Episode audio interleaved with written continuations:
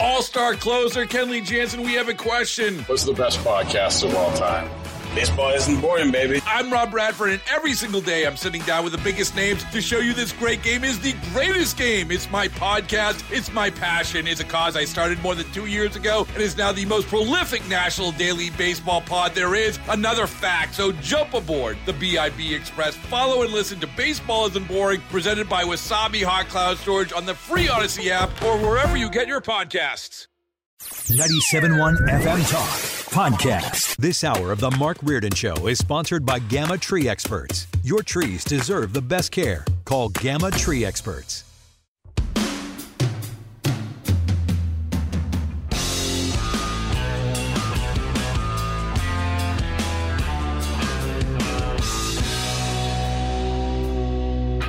Well, this has been a, a, bit of an interesting day, and we're going to talk a little bit more about this with um, my guest coming up here, Arnold Stricker, who's a member of a group called Citizens for Greater Downtown St. Louis. But we have the uh, the aftermath of the accident that critically injured 17 year old Janae Edmondson has now drawn even more attention to um, not only City Hall but Kim Gardner in the Circuit Attorney's Office. And there's been a couple of amazing developments today. Kim Gardner has been thrown under the bus by the mayor. It's about time. Here's what she told KMOV and Russell Kinsaul. She really needs to do some soul searching on whether or not she wants to continue as circuit attorney because she's lost the trust of the people. Circuit attorney who's been there for six years. Uh, this incident and others have highlighted the fact that some improvements need to be made in her office. So the um, piggybacking on that, Jason Hall, who is the CEO of Greater St. Louis Inc., said in a statement that the crime was as preventable as it is tragic. While this tragedy may serve as a turning point in the efforts to strengthen public safety, it only highlights the lingering issues that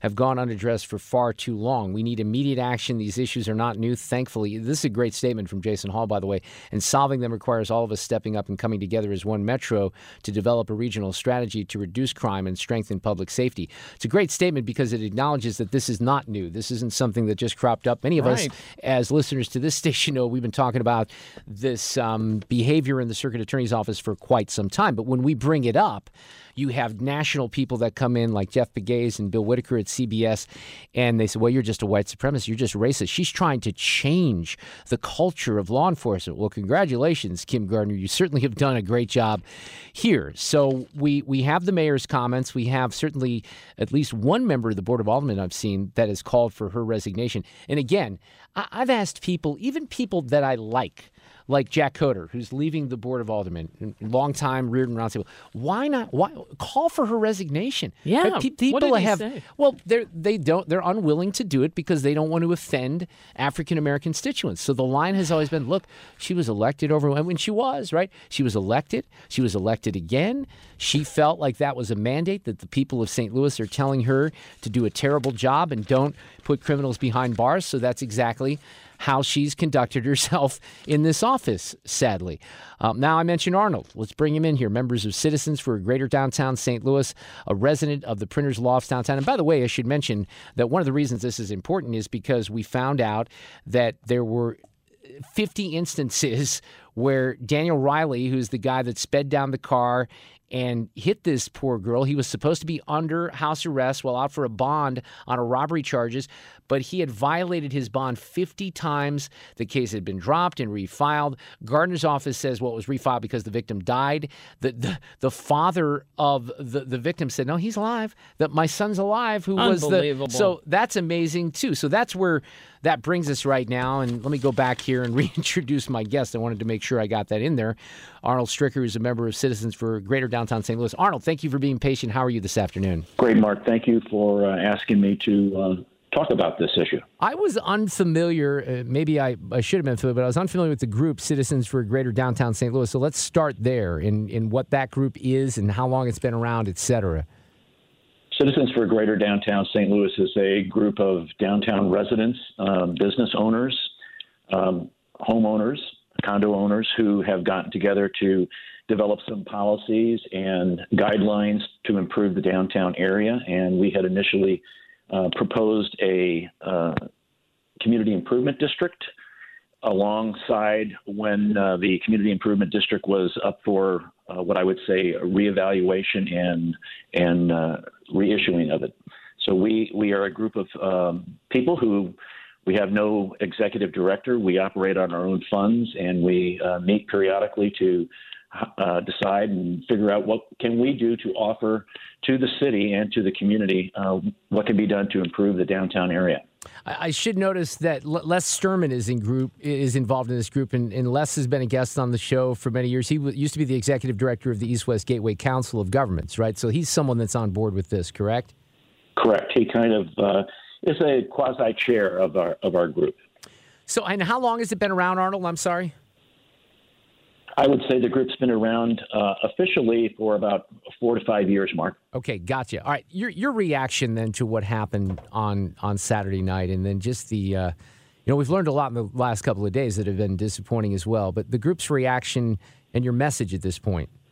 You know, unfortunately, it, it's it's sad. Uh, there there are really no words to describe um, what I'm sure the family is feeling. And you come to a, to another city and you're coming for an event uh, where your daughter's going to have a great time and the daughter's going to have a good time, and this kind of thing happens.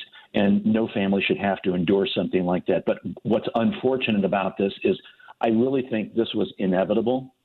Uh, and it's going to continue to be inevitable. And it's what what is it going to take for the city to get some common sense legislation and some action to correct some of the things that are deficient that are causing some of these issues. We we we would really like to see the city accept responsibility, not ride the fence, not blame anybody, not have a news conference or say we're going to have another study. Uh, we would like to see the business community step up and not be on a bandwagon and jump onto things and and have a news conference and say everything's wonderful and fine, and we're making some progress. And then we see these kinds of things continue to develop over the course of time. I think the um, you know we routinely see people flouting the law daily, and the data that is given does not support does not look like what is actually occurring because you know people have either stopped reporting or the data collection is frankly flawed, and uh, the city's really failed us all the citizens and the victims of the criminal activity downtown. And uh, citizens gave the city and gave DEPSI and gave GSL a plan, and they won't even discuss it. So these kinds of things are predictable because there's no plan. We constantly ask, what's the plan? What's the plan? What's the plan? Obviously, there is no plan. There's no police presence downtown, there's no enforcement, and the civic community is pretty complicit with what's going along. Uh, they really don't have a clue as to what really occurs 24/7 downtown. How can that be? That that part sort of jumps out to me right there at the end what you said, Arnold. How how can they not be aware? Uh, very few of them if I know there are a few, but most of the people who are engaged in downtown and like GSL and DEPC do not live downtown. So when like last night when I heard at two o'clock in the morning about 24 gunshots go off. You know, and that occurs periodically throughout all of the city, and and I get that. But if somebody's living out in the county or somebody's living in an area where this doesn't happen and they're giving input as to how downtown should function, I think that's kind of a misnomer. Yeah, well, uh, and there's so much here because it's not just one thing which makes it complicated, right? And you know, I was in a group of law enforcement officials earlier today at a luncheon where I was um, asked to deliver some remarks. They had low standards. Actually, Mark Cox was supposed to be there, and I was pinch hitting. But I feel badly for the the, and I have friends who are law enforcement downtown, but they feel like they don't have the support. You also have the um, the nature of it's it's human nature to think, look, if I do something that is going to be deemed, you, you, know, unwarranted, well, I could lose my career and my life and my livelihood. So th- this is a complicated situation, but this is nothing new, as you know. You you say you've lived in the city for a couple years, but you've been a business owner or you've had condos or rental properties, right? Correct me if I'm wrong on any of that for a while, Arnold, mm-hmm. haven't you? Correct. We've had some rental properties in the city. We've lived downtown for almost four years right. now. So this is, this, you know, this goes back before this administration. Some of this goes back before, certainly before Tishaura Jones as well. Now, you mentioned your group having a, a plan, Citizens for St. Louis, Citizens for a Greater Downtown St. Louis. What is that plan? Can you give us some, at least some broad outline of it? I, I can give you it's it's really five points, and it's not to burden down law enforcement anymore because they are already burdened down. They become the uh, you have to go around and you have to patrol everything. But there, there are five things, Mark. One is problem properties. The second one is uh, liquor licensing. The third one is unhoused populations. The third, fourth one is cruising and general traffic lawlessness. And the fifth one is surface parking lots. And what we've seen is that there have been incidents related to all of these kinds of issues, th- those five things, that have caused problems in the downtown area. And when they group together, it really creates havoc. We've had problem properties where there have been uh, disengaged landlords. Over at Ely Walker, you have had some issues with that. The, the liquor licensing issue, where we have groups that are actually serving liquor without a liquor license. We have unhoused populations, and why the city is not using the housing first model would be a good question to ask them. Uh, cruising and general traffic lawlessness. If you listen on any Sunday or Monday night and any holiday time, you will hear drag racing going up and down Washington Avenue or Delmar or several other streets, Olive. Well, beyond uh, and beyond that, yeah, beyond that, as you know, there there's just no, and I see it every day. There's no even effort at some points to even stop at stoplights or or stop signs because they know there's going to be no enforcement of that, right? Right. And, and so why why should somebody do that? And then people who are law-abiding citizens look at this and go, there must not be anything in place to actually correct these things. And now I know these things are happening all over this, the country. However, we live in St. Louis, and we expect the leadership to step up and do something to assist the law abiding citizens. So this five point proposal, Mark, is essentially about you know 14 pages, uh, 13 pages. There's a lot of in depth kind of uh, subsections where there's suggestions that are made. You know, we're not asking for the entire thing to be adopted uh, hook, line, and sinker, but we're like, let's have a seat at the table. Why don't you at least read the proposal and talk to us about it? Why are you dismissive of it? Right. Because it does offer some solutions. We're not out to say this is bad, this is bad. We're offering some solutions to these problems, but we're not getting heard. Arnold Stricker is here. He's a member of Citizens for a Greater Downtown St. Louis. I cut you off a little bit, Arnold, here a moment ago, and I want to go back to surface parking lots because I don't know if I understood that one in particular. What, what's that about? Surface parking lots, there, there are some standards in the current uh, laws of the city of St. Louis about parking lots and whether you have an attendant there, how long you have to have an attendant there. But sometimes uh, there are lots that are really uh, they, they, look horrible. Uh, they're not fenced, they're not lit, there's no guard there, and what it has become a problem in the city is some of these parking lots are are where a lot of the break-ins happen. There's public drinking, fireworks are shot off from these parking lots uh, firearms are discharged. There's you know little late night parties. There's stunt driving going on in these parking lots, and there are some minimum standards we think the city should adopt to at least curb those things. No pun intended, but to put a, put a, a damper on right. those kinds of activities. Yeah, and that that seemed that's one that sort of surprised me, but I can absolutely see where that would be an issue. So when when you you have a plan, and I understand that, and I think that's good because you're being proactive. But where where is uh, this not being heard or w- because there's so many people right? I mean we've gotten into some of this even today with kim gardner and the mayor. I don't know if you blame the police themselves or the leadership. Do you place blame?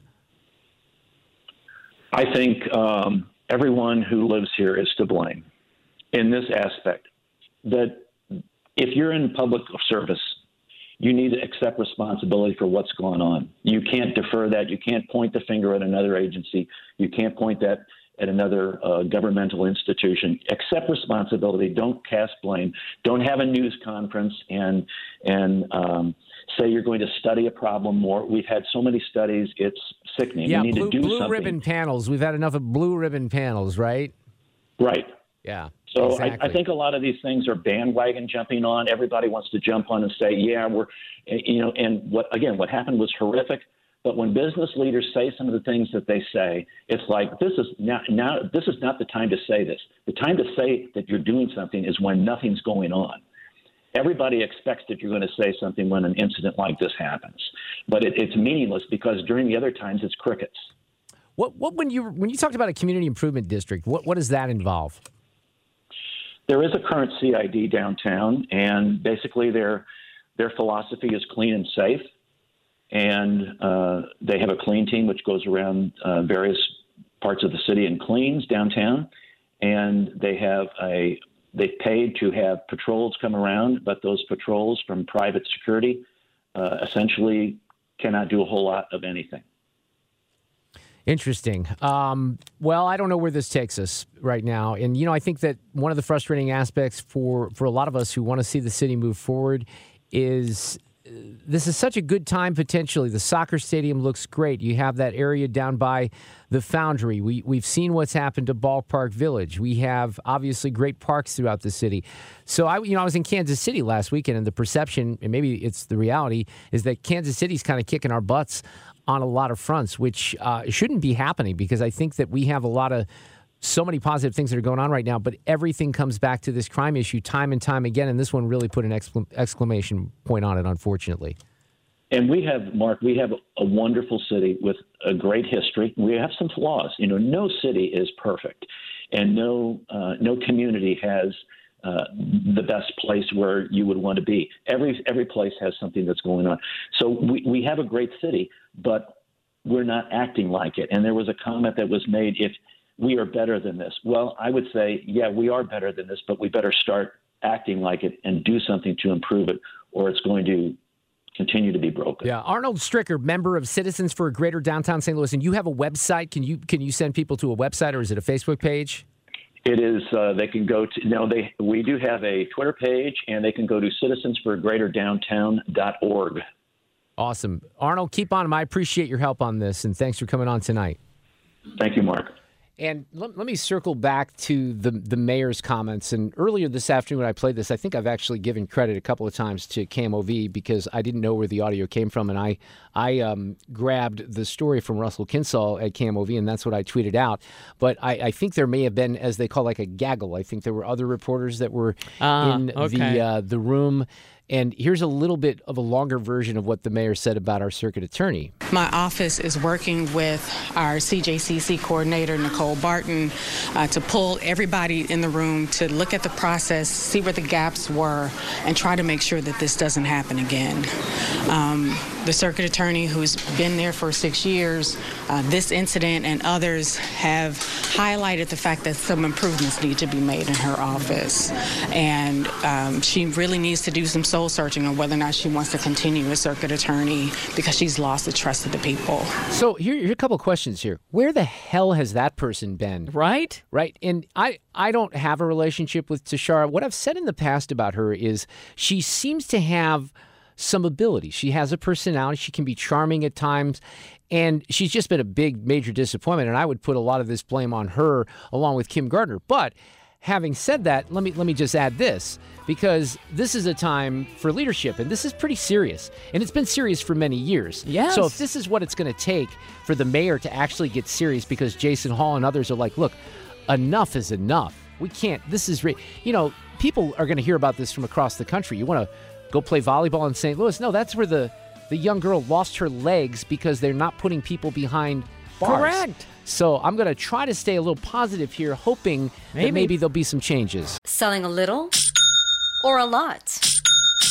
Shopify helps you do your thing, however you cha-ching. Shopify is the global commerce platform that helps you sell at every stage of your business. From the launch your online shop stage to the first real life store stage, all the way to the did we just hit a million orders stage. Shopify is here to help you grow. Whether you're selling scented soap or offering outdoor outfits, Shopify helps you sell everywhere. From their all in one e commerce platform to their in person POS system, wherever and whatever you're selling, Shopify's got you covered. Shopify helps you turn browsers into buyers with the internet's best converting checkout, 15% better on average compared to other leading commerce platforms. And sell more with less effort thanks to Shopify Magic, your AI powered all star. Shopify powers 10% of all e commerce in the US. And Shopify is the global force behind Allbirds, Rothy's, and Brooklinen, and millions of other entrepreneurs of every size across 175 countries. Plus, Shopify's award winning 24 7 help is there to support your success every step of the way. Because businesses that grow, grow with Shopify.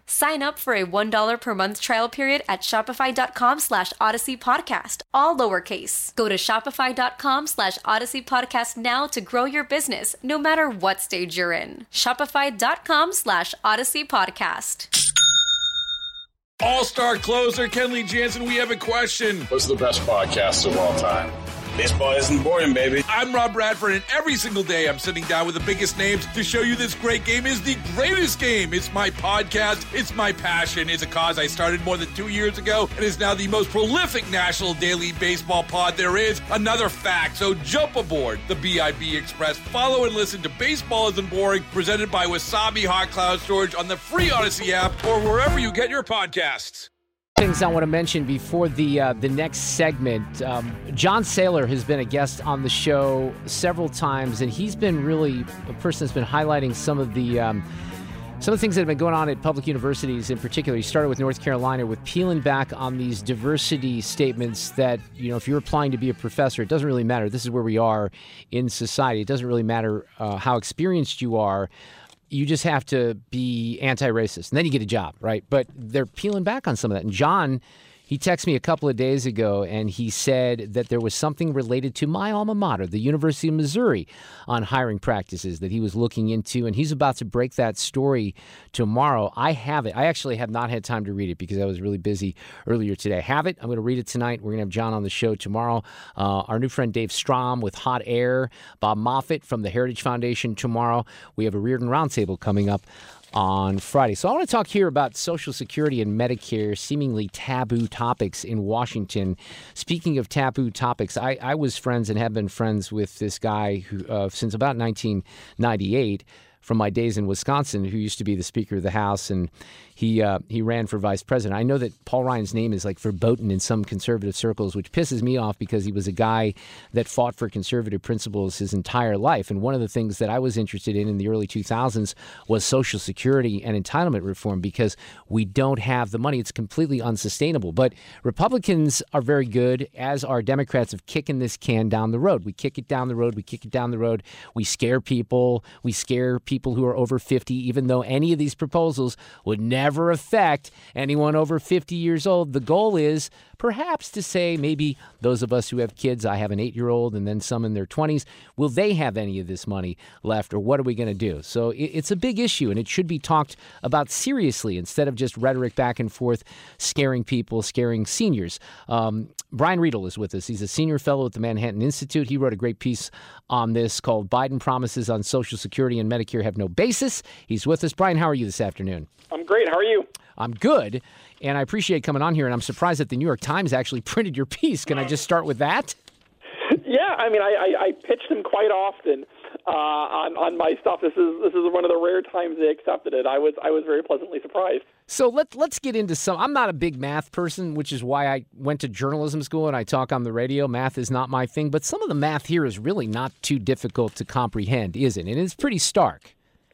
Yeah, I mean, over the next 30 years, the Social Security and Medicare systems will run a shortfall of $116 trillion, which is a number that's almost unfathomable. The entire national debt right now is 25 trillion, the debt held by the public. Just these two systems are going to run a $116 trillion shortfall over 30 years. That's essentially what they have promised in spending above what they're going to collect in payroll taxes and premiums. And while I usually hear everyone say, well, what about the Social Security Trust Fund? Well, that's going to be paid back, but that's only $3 trillion. We're talking a shortfall of 116 trillion. So this is much bigger than just what was rated from the trust fund. We've promised more than our taxes and the economy are going to be able to deliver. And it's been exacerbated, I would expect, and I don't know how updated these numbers are, but let's look at it. Look at how many people have chosen to retire just in the past few years because of the pandemic. So there are people that are tapping into their Social Security maybe even sooner than they expected to. And Medicare is the same thing. People going on Medicare, they quit their job. That means they got to go on Medicare. A lot of times people want to work because they have good health care benefits and they may not want to go on Medicare, right? But in this particular situation, now this is even, I think, um, moving faster than it was. It, it's moving faster. There are more early retirements, which is speeding up for Social Security. We've also had the inflation rate of the last couple of years um, automatically then get translated into inflation adjusted Social Security benefits. You have Social Security benefits rising much faster because of inflation, and that also speeds up the insolvency of the program. In fact, we now by the next time the trustees come out in the next couple of months, Social Security may be about eight years away from insolvency uh, because of these factors. It's it's the, the problem is getting worse fast. Okay, now let's break these down, Brian, a little bit. I've always felt uh, that Social Security, we can talk about Medicare in a little bit, but I think Social Security is actually something that is fixable and solvable. Now, some of it might not be too popular, like pushing up the retirement age. Uh, there's a couple ideas that I have, and I don't remember what's what's the number up to a certain point of the income that you pay into Social Security. Is it 125? 160,000 a year. Okay, that's gone up considerably. But Yeah. you one one of the proposals, for example, would be so you get to that one. If you're making that much money, you get to that point in your paycheck. You're not having that Social Security money then taken out because you've already paid the maximum. Is that pretty accurate the way I described it? Right, right. Because benefits are tied to taxes, they want to make sure that it, it, because that, that that if they taxed you any more above that level, they'd have to give you even bigger benefits, and they want to maintain the social insurance link. Right, but there is one of the proposals to fix this, or at least in- in part, is to raise that threshold a little bit. But let me just ask you the question: How do you fix Social Security? What's the best way to do that, or is it not possible? Well, there's really only three levers to, to fix Social Security. And, and again, just to give you the numbers on it, Social Security is going to collect $65 trillion and, and spend 100 trillion over the next 30 years. The only three levers are you, you need to either raise the eligibility age, start trimming the growth of benefits, particularly at the top, not cutting benefits, but at least trimming the growth, or raising payroll taxes and and applying to higher higher wages. Those are really the only three options. It's the retirement age, benefits at the top, and social security taxes. And really it just comes down to how much of those three levers you want to pull versus the other levers. Okay, now let's just talk about the lever that involves raising the retirement age. As someone who wants to retire, and again, I've made it clear that most of these proposals, if not all of them, would not affect people that are closer to the cusp of retirement. But let's say uh, I'm I'm my son's age. I Maybe got- not. What's that? Maybe, maybe not. We're the point where we we're past the point where we can exempt people. Well, because we've uh, waited too who- long. Who are close to Right. retirement. Right. All right. Well, then let's let's at least talk about that because there's not a chance in hell that someone that's in their 50s in particular is going to look at the situation in this country. I don't care what the numbers are that shows that we're going to be bankrupt and say, "Oh, you know what? I'm going to do my part after paying all into this and I'm going to retire later or I'm going to have my benefits reduced." It's not going to happen. So that's what makes this such a tricky political issue. Yeah, there's no easy answer. Um, I mean, Social Security is something people pay into your whole life. They're expecting a certain degree of benefits. The problem, again, though, is you have 74 million baby boomers retiring, and we also have lifespans going much longer. Your people who live to 90 are going to spend a third of their adult life collecting Social Security and Medicare, and also benefits rise every year. And so, yeah, I mean, the hard part is the, time to exempt everybody over the age of 50 was 20 years ago. That's when Paul Ryan and George Bush were trying to get this fixed. Now, if you did that now, you'd be grandfathering out all seventy-four million. It was baby boomers. 2003 when when when Congressman Ryan tried to work on this, and there was you know some bipartisan effort, but then it just completely failed because the scare tactics got involved, unfortunately. So, what about Medicare? What, what's the fix there? Is there one? Medicare is much harder. Social Security is relatively easy as an from an economic standpoint because it's just a transfer of income that you just change the formulas. It's politically hard, but mathematically it's easy.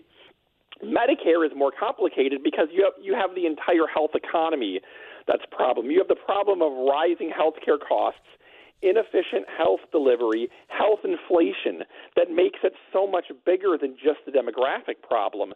There's no one solution to fix Medicare. You're going to need a, you know, there, there, the approach that I support is bringing more choice and competition into Medicare, giving seniors more ability to shop around for different competing Medicare plans, trying to make it more efficient that way, and also means testing the benefits a little bit more.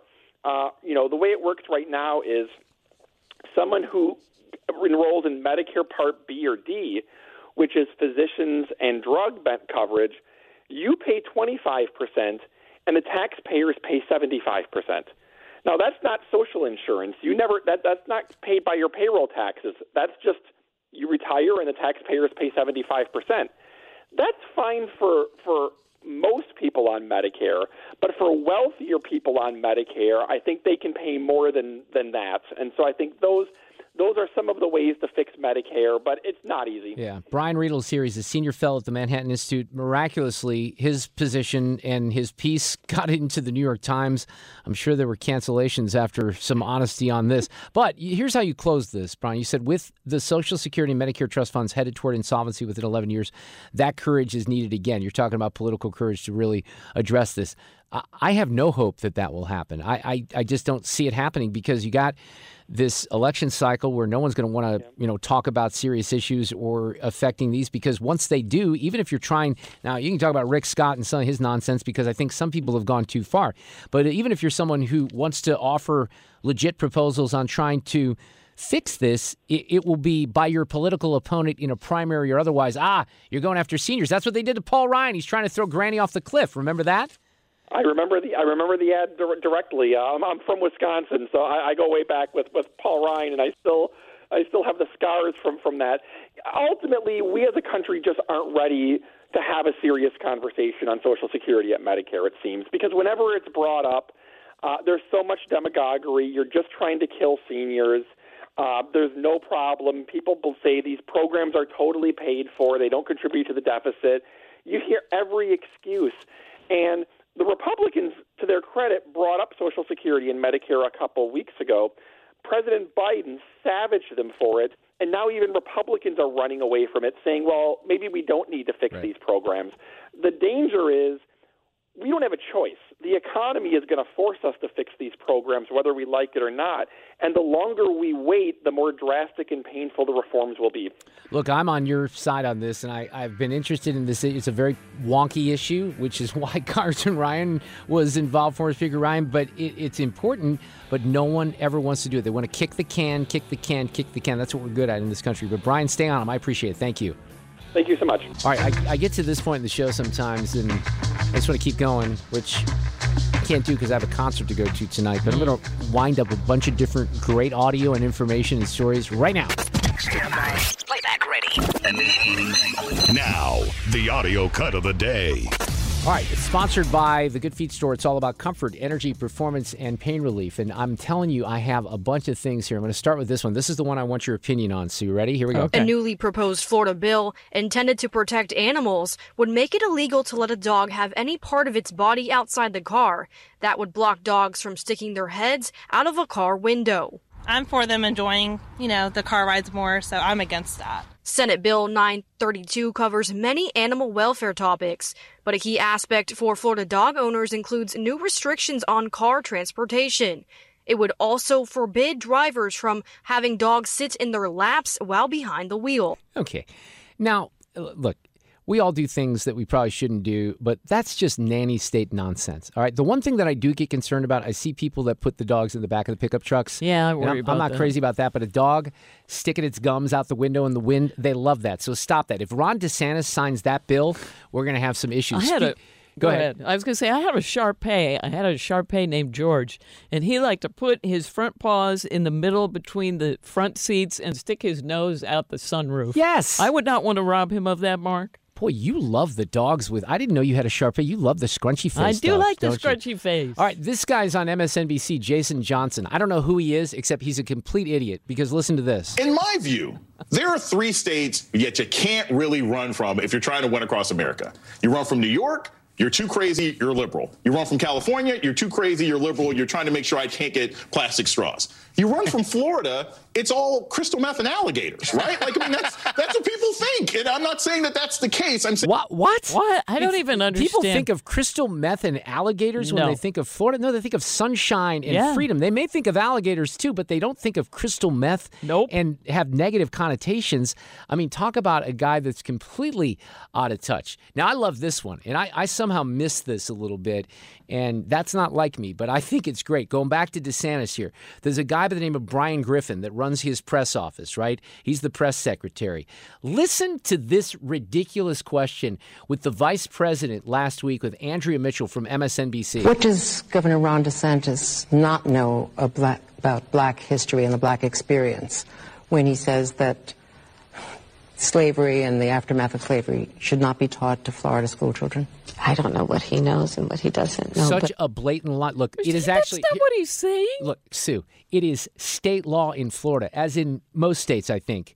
Even here in Missouri, you have to teach African American history. There's no there. This is such a manufactured BS lie from Andrea Mitchell and the rest of the media out there. They did it on the "Don't Say Gay" bill. They're making it seem like with this AP Advanced History class that that he's trying to keep actual history from being taught. That's No. a complete lie. So, but listen to the reaction. This is why I wanted to feature it. Bryan Griffin tweeted this out. I think we need to take a step back. There will be no consideration of anything related to NBC Universal or its affiliates until at least Andrea Mitchell corrects the blatant lie she made about the governor. Thank you. And what he said about slavery and the aftermath of slavery should not be taught in Florida. It's a false statement, and NBC and its affiliates display a consistent track record of truthful reporting. Please feel free to pass this up and around the network. And by the way, I hope they stick to that. And that means Me anyone too. from KSDK, any NBC affiliate, that is journalistic malpractice at a Hall of Fame level.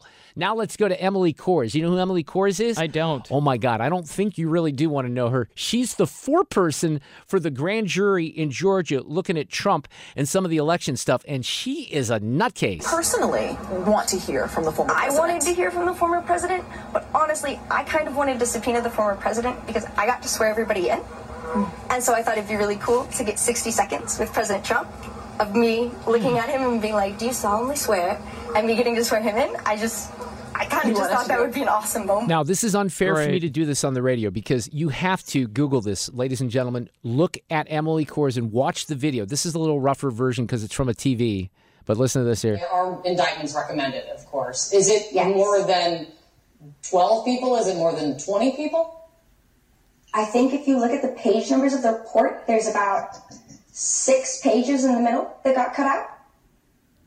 It's not a short list. So you just have to see her facial expressions because it's so goofy. It does not really instill confidence in the grand jury system. And uh-huh. then finally, our Hall of Fame level cut of the day, and I'm shocked that she said it, but here she is, the mayor of St. Louis, Tishaura Jones, on her terrible tragedy involving this young girl who now I guess is, I'm hearing 17 years old. My office is working with our CJCC coordinator, Nicole Barton, uh, to pull everybody in the room to look at the process, see where the gaps were, and try to make sure that this doesn't happen again.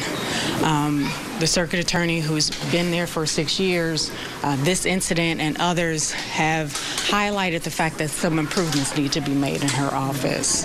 And um, she really needs to do some soul searching on whether or not she wants to continue as circuit attorney because she's lost the trust of the people. Uh, she lost it a long time ago after countless, um, you know, lies, misrepresentations, unethical behavior, murderers that have not been charged, people leaving the office because of incompetency. Finally, the mayor of St. Louis is throwing Kim Gardner under the bus. It took a young girl to lose her legs, which hmm. is horrifying. We'll talk tomorrow afternoon. Get more at 971talk.com. All star closer Kenley Jansen, we have a question. What's the best podcast of all time? Baseball isn't boring, baby. I'm Rob Bradford, and every single day I'm sitting down with the biggest names to show you this great game is the greatest game. It's my podcast, it's my passion, it's a cause I started more than two years ago, and is now the most prolific national daily baseball pod there is. Another fact, so jump aboard the BIB Express. Follow and listen to Baseball Isn't Boring, presented by Wasabi Hot Cloud Storage on the free Odyssey app or wherever you get your podcasts.